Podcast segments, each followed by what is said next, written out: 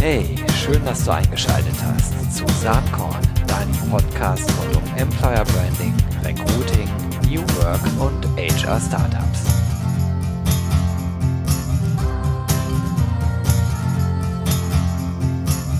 Ja, liebe Freundinnen und Freunde des Employer Brandings, Personalmarketings und Recruitings. Heute ein Gast, auf den ich mich besonders äh, freue schon die ganze Zeit. Das ist nämlich äh, Anja Förster, äh, die eine Hälfte des Duos Förster und Kreuz, die Hälfte äh, die, die weibliche Einheit ist. Ihr Mann Peter Kreuz ist heute nicht mit am Start, aber Anja hat auch allein genug zu erzählen. Sie ist erfolgreiche Buchautorin, war schon oft auf den Bestsellerlisten vom Spiegel, Manager Magazin oder Handelsblatt ähm, wir sprechen auch gleich über die Bücher. Sie ist äh, Speakerin auf vielen Veranstaltungen. So auch, und äh, da ist die Freude bei mir natürlich ganz besonders groß, auf dem Recruiting Community Festival 2020, dem RC20 Festival am 6. und 7. Mai 2020 in Köln. Ja, ihr, ihr seht, es gibt genügend zu besprechen mit Anja und ich würde sagen, wir starten direkt los. Auf geht's. Hi Anja, schön, dass wir uns hier in Köln treffen können. Das letzte Mal haben wir uns gesehen bei der, ich glaube, Top-Job-Preisverleihung, ist schon ein bisschen länger in Berlin, her. ja, schon Ganz eine Weile genau, her. Im Februar mhm. und äh, wir haben schon eben gesagt, bald ist schon wieder Februar. Irre. Was machst du denn heute hier in Köln? Ja, ich bin eingeladen, morgen früh einen äh, Vortrag zu halten und ähm, ja, das geht schon so früh los, dass ich schon hier in Köln übernachten muss. Ähm, ziemlich coole Geschichte ist das übrigens, ähm, weil wir ja auch heute sprechen über New Work und äh, Zukunft der Arbeit und ähm, ich habe es morgen mit den Gebäudebauern zu tun, also die sich damit beschäftigen, wie können wir intelligente und äh, klimaneutrale Bürogebäude der Zukunft bauen. Und das ist eine ziemlich coole äh, Sache, weil die nämlich mit vielen Regeln, die so in der tradierten Baubranche eigentlich existieren, brechen. Und das ist immer mein Thema, intelligenter Regelbruch. Da bin ich dabei. Passt total. Kommen wir ja. gleich noch drauf, Stichwort Rebels. Aber erstmal, du bist ja bekannt als Teil von Förster und Kreuz, neben deinem Mann Peter, der ja äh, die andere äh, Namensgebung damit reinbringt, neben Anja Förster eben Peter Kreuz. Wie seid ihr überhaupt zu euren heutigen Jobs gekommen? Ich bin ja ein bisschen neidisch, aber das hörst du wahrscheinlich dauernd. Ne? In Frankreich und Heidelberg und dann schreibt man mal ein Buch, dann erzählt man mal ein bisschen was. Ich ziehe das jetzt fast ins Lächerliche, aber eigentlich spricht der pure Neid aus mir. Erzähl doch mal, wie ist das dazu gekommen? Denn du warst ja, ja mal bei Accenture. Richtig, daher kennen wir uns. Wir sind genau. äh, Full Disclosure für alle Hörer. Wir sind ehemalige Kollegen. Yay! Ja, also klassischer Weg. Äh, BWL studiert in Deutschland, in den USA danach in besagte Unternehmensberatung äh, ein paar Jahre gegangen. Und äh, dann 2002 ist das schon äh, schon Weilchen her, ähm, habe ich gekündigt. Ähm, Peter hat auch seinen Job gekündigt und wir haben gesagt, wir machen was ganz Neues. Und manchmal ist es gut, wenn man mit so einem naiven, jetzt machen wir einfach mal Tabula Rasa daran geht. Ähm, wir hatten schon immer diesen äh, Bedarf oder diesen inneren Drang, ein äh, Bücher zu schreiben über besagte, die ich schon gerade angetönt habe, diese Querdenker diese Andersmacher. Und das war eigentlich so der, die Grundlage unseres Geschäftsmodells, dass wir sagen, wir schreiben Bücher drüber, wir reden über diese Menschen, tragen diese Botschaft raus in Unternehmen und ähm, haben jetzt, das ist unser neuestes Baby, Rebels at Work gegründet. Ja, das ist auch genau das Stichwort. Ich hatte eben ja schon angedeutet, es geht um Rebellentum hier. Aber wer oder was sind die Rebels at Work eigentlich? Ja, die Rebels at Work, also die Ursprungsgeschichte ist eigentlich eine Sache, die uns unglaublich angegnarzt hat. Und was uns angegnarzt hat, ist, ähm, dass du draußen ganz häufig, und du wirst es auch bei allen Recruiting-Geschichten immer wieder hören, dass äh, Unternehmen halt hingehen und sagen, na klar, wir wollen die über den Tellerrand Schauer, die, die Innovatoren, Querdenker. die Querdenker, ja, die Dinge vorantreiben. Und äh, tatsächlich ist das so ungefähr von der Realität so weit entfernt wie Disneys Bambi von dem echten Reh.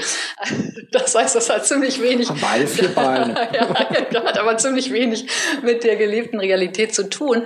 Und tatsächlich ist es so, äh, dass du in vielen Unternehmen wirklich zwar offiziell Ideenreichtum gefördert wird, tatsächlich aber Anpassung belohnt wird. Und äh, das ist geradezu äh, irre, weil diese Menschen, die diese ähm, innere diesen inneren Drang, vielleicht auch dieses kreative Denken mitbringen, die Dinge hinterfragen, die sich vielleicht auch mal mit ihren Ideen gegen den Mainstream der Organisation ähm, stellen, sehr, sehr schnell Gefahr laufen, marginalisiert zu werden. Und das ist eigentlich Wahnsinn, ne? obwohl man sagt, wir brauchen die, weil die in der Lage sind, blinde Flecken der Organisation aufzudecken, weil die dazu beitragen, Neues voranzutreiben, weil die eben alte Gewissheiten klug hinterfragen und damit letzten Endes auch die Entscheidungsfindung verbessern. Ja, ob die nun in dem konkreten Fall recht haben oder nicht, ist gar nicht die Frage, aber sie tragen zu einer besseren Entscheidung bei. Also sie liefern eigentlich ganz wichtiges Zutaten dafür, dass Unternehmen für, ähm, zukunftsfähig werden. Gleichzeitig werden sie aber in die Ecke gedrängt und die sind schwierig, die sind anstrengend, die nerven äh, und du hast da ziemlich schlechte Karten, eine Karriere zu machen. Finde ich total spannend. Man kann ja fast eine Analogie sehen zu der ganzen äh, Fragestellung, wie tradierte Geschäftsmodelle durch die Digitalisierung angegriffen werden. Und bei den meisten Unternehmen ist es so, sie müssen das, was sie mal erfolgreich gemacht hat, in Frage stellen, um neuen äh, Dingen Platz zu machen. Ne? Und das ist sozusagen die äh, organisatorische Sichtweise. Auf die Menschen bezogen landest du dann wirklich bei einem Rebellentum. Also eine Organisation muss es eigentlich aushalten, Rebellen in sich zu haben, um sich überhaupt transformieren zu können. Ich würde sogar nicht nur aushalten sagen, ich würde sagen, du musst sogar den aktiv Spielfelder schaffen. Und, und wir müssen uns natürlich auch äh, darüber klar sein, das ist jetzt nicht eine Mehrheit. Also ich kriege dann oft die Frage, ja, Anja, aber was würde denn passieren, wenn die jetzt alle plötzlich so drauf sind? Also ganz ehrlich, ehrlich, die Gefahr besteht sowieso mhm. nicht. Ja, also das ist immer eine Minderheit. Aber diese Minderheit zu wertschätzen und denen genau diese Spielwiese zu geben, an dieser Transformation, die aktiv mit voranzutreiben, das ist im Prinzip äh, wirklich weggeworfenes Potenzial, was einfach durch dieses doch sehr verbreitete und nicht nur im Recruiting verbreitete, äh, auch in der ganzen Personalführung verbreitete Mainstream-Denken eben immer noch da ist. Und das ist so die Idee, um nochmal auf Rebels at Work zurückzukommen, ähm, zum einen wirklich diesen Menschen, die sich oftmals sehr verloren fühlen. Ja, da, also ich habe dann immer wieder Gespräche, wo wir sagen, Anja, ich glaube, mit mir stimmt was nicht. Ich bin irgendwie der schräge Vogel. Und wir sagen, nee, die, die Systeme und die Zeit ist eigentlich noch gegen dich. Also denen quasi Rückenwind und eine Community zu geben. Und das zweite Anliegen, das ist halt auch mal, mit dem ich ähm, draußen in den Unternehmen unterwegs bin, wirklich den Führungskräften zu sagen, Mann, es ist Zeit, ihr müsst da umdenken, ihr müsst das realisieren, was ihr da in euren eigenen Reihen eigentlich marginalisiert und, und gar nicht äh, zu Wort kommen lässt. Und das ist wirklich Verschwendung hochziehen. Ja, das glaube ich auch. Du hast eben schon gesagt, äh, äh, es ist eine Community am Ende auch. Also es ist tatsächlich so, dass ihr Leute in den Organisationen auch identifiziert, ihr die kennt und die sich bei euch da irgendwie zusammenschließen? Ja, es, es läuft umgekehrt. Also ähm, wir haben, das ist jetzt natürlich nach einer Historie von neuen Büchern, die ja ein schreiendes Manifest für dieses Denken sind, ähm, haben wir, glaube ich, mittlerweile, oder nicht nur glaube ich, weiß ich, dass wir in Deutschland, Österreich, Schweiz einfach eine solche Cloud haben, wo, ja. wo diese Leute sich uns verbunden fühlen. Und wir haben jetzt gesagt, okay, wir gehen eben diesen Schritt weiter und schaffen denen im Prinzip einen physischen Raum. Das heißt, was tun wir? Wir äh, sind immer wieder unterwegs, jetzt zum Beispiel äh, nächste Woche in Berlin ähm, bei einem sehr coolen Unternehmen IXDS, also die Innovation für Unternehmen machen ähm, und wo wir quasi, wo die mit als ähm, Sponsor auftreten, also den, den Raum geben und wo wir dann einfach sagen, okay, abends um 19 Uhr geht's los und diese richtigen Leute kommen dann auch zusammen. Und das ist dann ein, ein Austausch, ein dran arbeiten, ein sich auch gegenseitig stärken. Das, das steckt dahinter. Und ähm, das machen wir an ganz verschiedenen Orten und wer da mehr darüber wissen möchte und sich davon berufen fühlt und sagt, ich gehöre eigentlich auch dazu. Große Augen. Ja, kann man nicht äh, sehen natürlich im Podcast, aber ja, ist so. Ja. Du siehst es. Also ich sag vielleicht mal den, genau, wer es sehen will, er kann zumindest schon mal auf Rebels at Work ein Wort geschrieben .net gucken und wird dann mehr darüber finden. Das findest du auch in den Show Notes äh, zum Podcast natürlich. Ähm, Du bist ja eigentlich selbst ein Rebel at Work, behaupte ich mal. Ne? Aus der Ferne betrachtet ist ja das, was du machst, könnte man sagen, zumindest aus meiner äh, Sichtweise, New Work. Äh, siehst du das selbst auch so? Ja, gut, New Work ist ja wirklich einer der am meisten vergewaltigsten Begriffe unserer Zeit.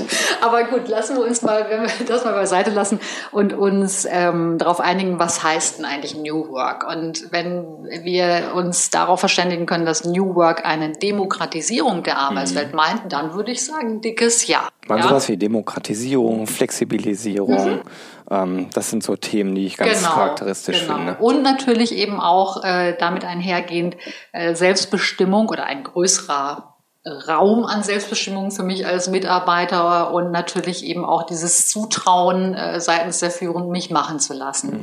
Ähm, ich muss aber immer noch eine Sache hinzufügen und ähm, das ist, da bin ich eigentlich auch schon immer so mantraartig, äh, ertappe ich mich zumindest dabei, ähm, draußen unterwegs zu sein. Warum? Weil ich immer noch beobachte, dass ein großes Missverständnis dabei ist. Ein großes Missverständnis, weil viele, die jetzt so New Work eigentlich sehr cool finden und auch sagen, yay, äh, super Konzept, also also gib mir Freiraum. Ähm, ich finde das auch klasse, dass der Chef mir da nicht immer in den Nacken hechelt und ich da alles ähm, irgendwie reporten muss. Super.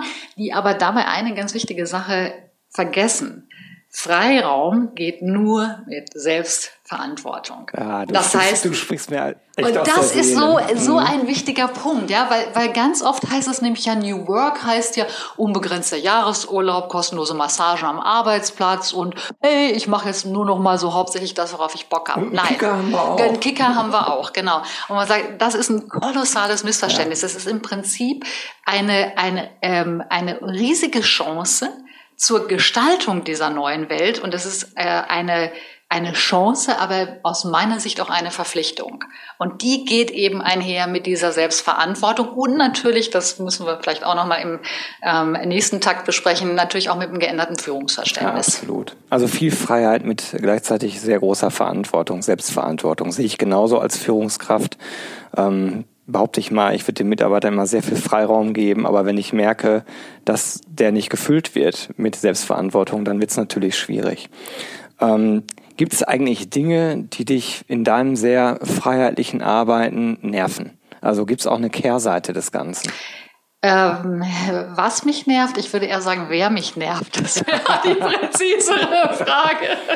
Also wer, das muss ich wirklich sagen, also das ist genau aber aus dieser Denke, wir hatten es ja gerade mit Selbstverantwortung und, und äh, Chancen ergreifen und Gestalter sein, das ist so mein ähm, Punkt und ich finde, wir haben ein unglaubliches Privileg. Und deswegen, wer mich eben nervt, sind die ich durchaus auch mal ab und zu treffe, diese Komfortzonenbewohner diese, diese, diese Besitzstandswahrer, die dir ellenlang erklären, warum alles eigentlich nicht geht. Mhm. Und ich finde das wahnsinnig traurig, ähm, weil das ja im Prinzip eine von Anfang an eine Negierung jeglicher jeglichen eigenen Empowerments ist, weil ich im Prinzip sage, ich zeige mit dem Finger auf die Umstände, auf äh, den, den blöden Chef, auf die Kollegen oder wen auch immer und mich damit im Prinzip vollkommen freispreche, eigene Gestaltungsfreiheit zu haben. Und das ähm, geht mir persönlich, das ist aber auch eine Sache wahrscheinlich, äh, weil das so kontrastiert mit meiner Persönlichkeit total gegen den Strich. Ja, meistens ist das Postulat dieser Leute ja auch, dass sie sagen, also ich würde ja gerne, aber es geht ja nicht, weil. Nur der Anfang liegt immer in dir selber, absolut. behaupte ich jetzt. Äh, das ist, nee, das sehe ich absolut genauso. Das ist es. Weil, weil, also mein Beispiel ist immer, guck dir mal Mahatma Gandhi an. Jetzt greifen wir mal wirklich hoch. Ich meine, was hätte der denn machen sollen? Mensch, die Briten, die müssen mal was machen, die nerven uns oder vielleicht könnte ja dann irgendeine andere Macht uns zur Hilfe kommen. Nee, er selbst ist aufgestanden. Er hat sich, und das ist der zweite Punkt, den ich auch mal ähm, raustrage, und er hat sich Verbündete gesucht. Das ist natürlich ganz wichtig, weil einen einzelnen Querdenker, einen einzelnen Rebell, den kannst du ziemlich schnell marginalisieren. Du sagst ja, das ist Gero wieder mit seinen blöden Ideen, komm, der hat, der tickt eh ein bisschen neben der Spur und du bist schnell weg. Aber wenn du eben es schaffst, Verbündete zu finden, das können Kollegen sein, das können aber auch, also wir haben in unserer Community auch coole Beispiele, die sich einfach ähm, dann teilweise Kunden gesucht haben als Verbündete mhm. und damit wieder reingekommen sind. Äh, oder in einem Fall, die sich die Ehefrauen der Chefs als Verbündete gesucht hat, um an diese Idee vom Betriebskindergarten voranzutreiben. Also wie auch immer, aber das meine ich, das ist auch Querdenken, also da einfach pfiffig zu sein und sich diese Mitstreiter zu suchen. Und die sind da, wenn, wenn du guckst. Ja, das glaube ich auch. Hier liegt ein Buch auf dem Tisch. Ähm, das ist von 2017. Ne? Kommen wir nachher noch drauf. Habt ihr eigentlich nicht mal ein neues Buch in der Mache? Da kannst du vielleicht aber gleich was zu sagen. Das liegt hier so schön mit einem super Cover. Ich finde das sehr gut. Äh, ein Streichholz, was gerade entflammt. Und es heißt Zündstoff für Andersdenker. Ich nehme mal an, da stehen jetzt ganz viele Tipps drin, wie man denn Querdenken perfektionieren kann. ja, äh, selbst, äh, Tipps, oder? also ich bin kein großer Freund von Tipps. Okay. Das ist immer so eins, zwei, drei. Ähm, ich, äh, ich bin der Überzeugung, es geht mehr um eine Grundhaltung, um eine Geisteshaltung und natürlich auch um Mut zu machen, diesen Weg zu gehen. Weil wir hatten ja vorhin schon darüber gesprochen, äh, diese Gefahr, dass du sehr schnell marginalisiert wirst, dass du diese äh, Besitzstandswahrer gegen sich, äh, gegen dich hast, die ist riesengroß. Also insofern ist es, ähm, wenn man es zusammenfassen sollte, ein Riesenmutmacher, von dieser Zuschauertribüne aufzustehen und Dinge voranzutreiben. Und äh, ich glaube, das ist ganz gut gelungen. Also wir haben jetzt natürlich auch schon jede Menge Feedback von den Lesern gesammelt und äh, das hat mich total gefreut. Also dass viele genau diesen Impetus, den Hintern hochzubekommen und was zu tun, auch äh, verstanden haben. Ja, ich freue mich drüber, sage an der Stelle mal Danke, weil Gerne. du hast mir das Buch ja eben schon geschenkt. Ich freue mich drauf, das zu lesen. Und an der Stelle können wir sagen, äh, nicht nur das, sondern es werden sogar noch drei Bücher in die Lostrommel geworfen. Äh, dazu sage ich aber am Ende des Podcasts nochmal was. Vielleicht äh, an dieser Stelle die Frage, das ist ja schon von 2017. Und auch Querdenkertum entwickelt sich ja mit Sicherheit weiter. Und es ist ja, das hast du eben gesagt, euer neuntes Buch, richtig? Ja. Mal, dann, du willst jetzt die zweistellige, wann kommt ne? die Nummer 10.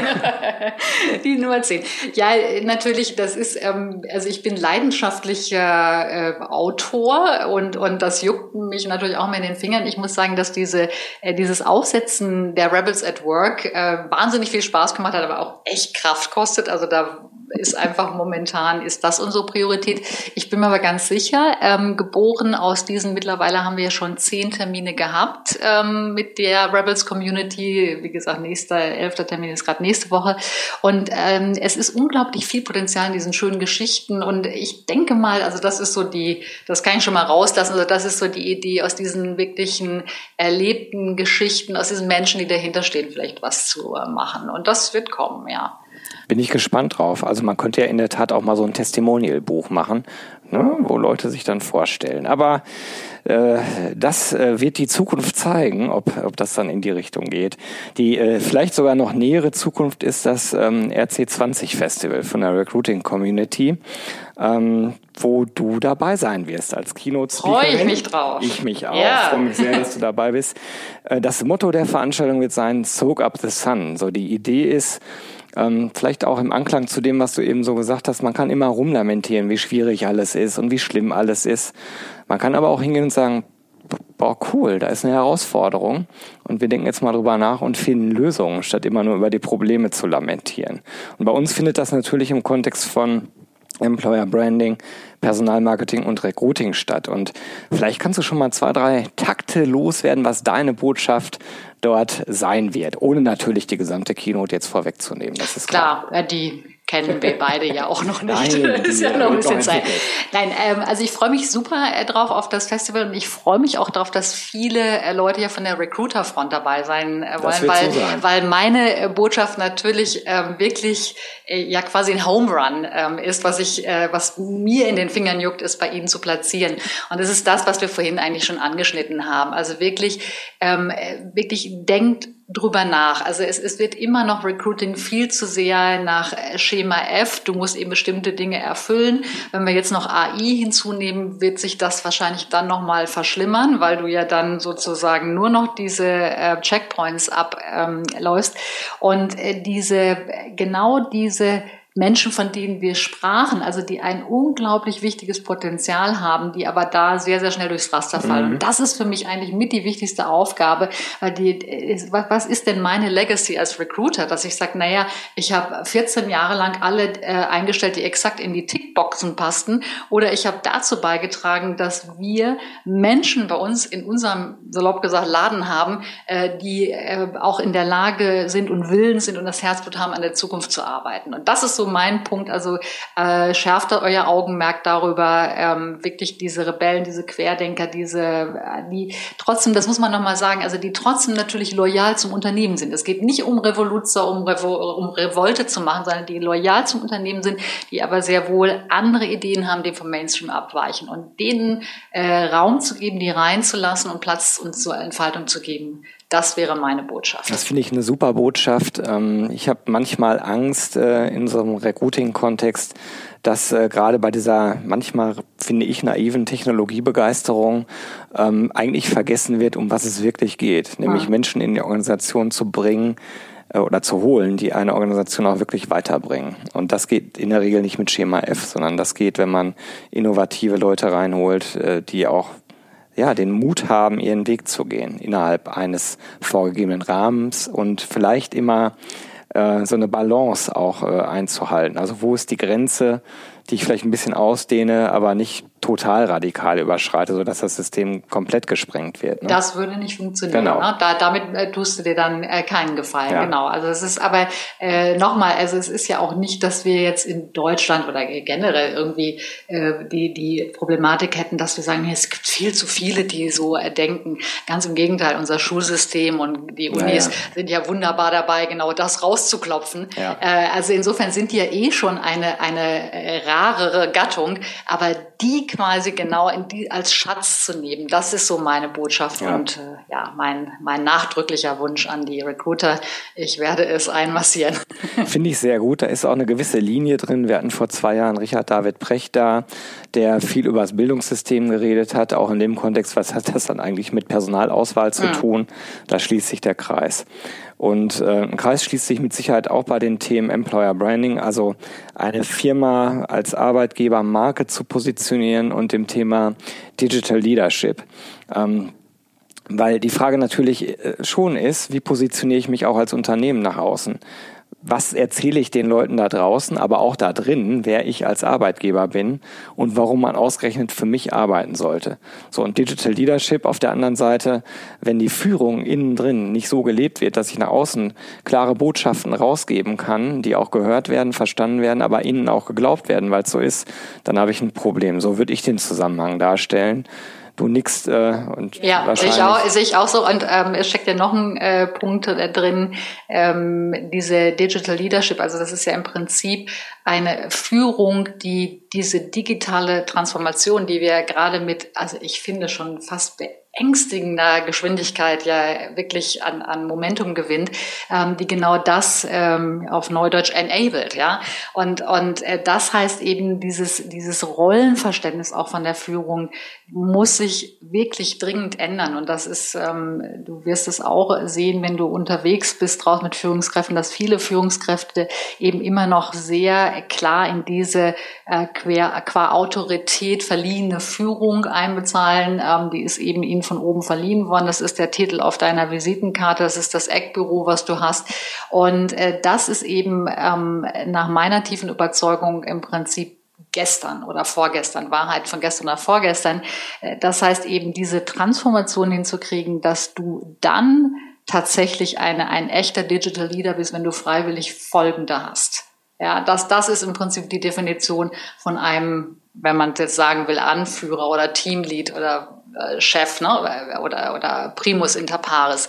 Und äh, klarerweise, das ist unglaublich herausfordernd. Ja, also qua deiner Person, qua deinem Vorleben, du hattest es vorhin schon erwähnt, und äh, qua deiner ähm, ja, Fähigkeit, einfach Menschen zu begeistern für ein großes Ziel, die mitzunehmen, das ist extrem anspruchsvoll. Keine Frage. Also wir hatten es vorhin über Selbstverantwortung der Mitarbeiter, was die Rolle des Mitarbeiters viel anspruchsvoller macht, aber auch die Führungsrolle wird sehr viel facettenreicher und anspruchsvoller. Glaube ich auch. Ich habe darüber hinaus das Gefühl, dass bei vielen Führungskräften gerade in der mittleren Ebene Angst einfach so ein beherrschender Faktor ist. Also Angst, die eigene Position, den eigenen Status viel mehr zu verlieren unter Umständen statt loszulassen und äh, sich darauf einzulassen, dass man ähm, nicht einfach immer nur sich beruft auf äh, eine von oben verliehene vermeintliche Autorität, sondern wirklich als Persönlichkeit in Interaktion geht mit den Mitarbeitern. Ja, das auch nicht mit dem Anspruch, alles immer wissen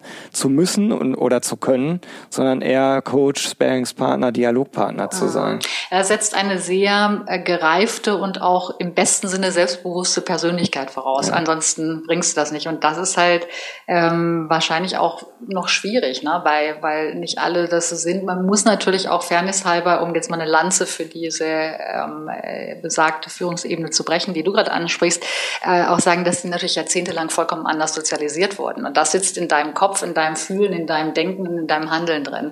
Und das ist echt schwer, da rauszukommen. Ja, das glaube ich auch. Ich könnte jetzt noch wirklich lange mit dir weiterreden, gerade auch über das Thema Führung. Äh, eine letzte Frage vielleicht noch.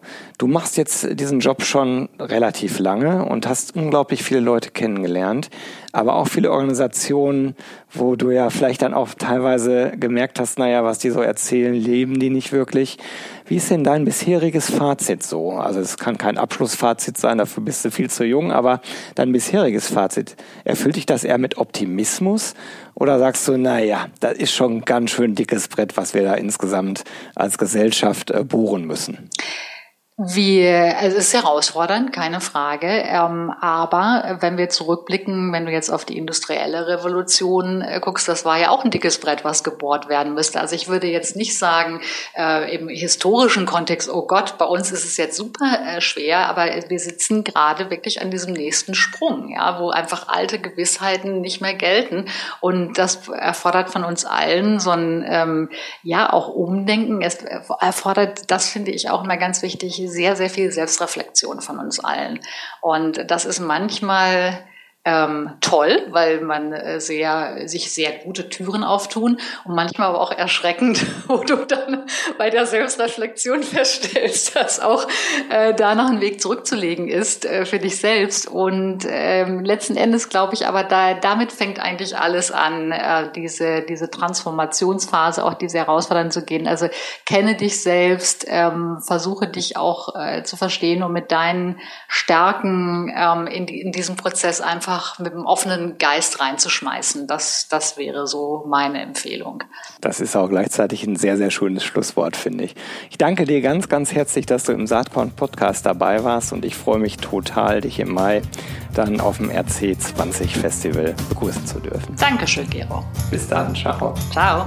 Ja, das war Anja Förster und ja, ich hoffe, dir geht's genauso. Ich freue mich jedenfalls auf Anja beim RC20 Festival. Hat ja doch eine ganze Menge Interessantes zu erzählen, die gute. Und wenn du das Buch gewinnen willst, ähm, das Zündstoffbuch, dann schick mir doch einfach eine E-Mail mit dem Betreff Zündstoff an gewinne.saatkorn.com. Ich wünsche dir viel Glück dabei. Die Gewinner, die werden demnächst im Saatkorn-Newsletter bekannt gegeben.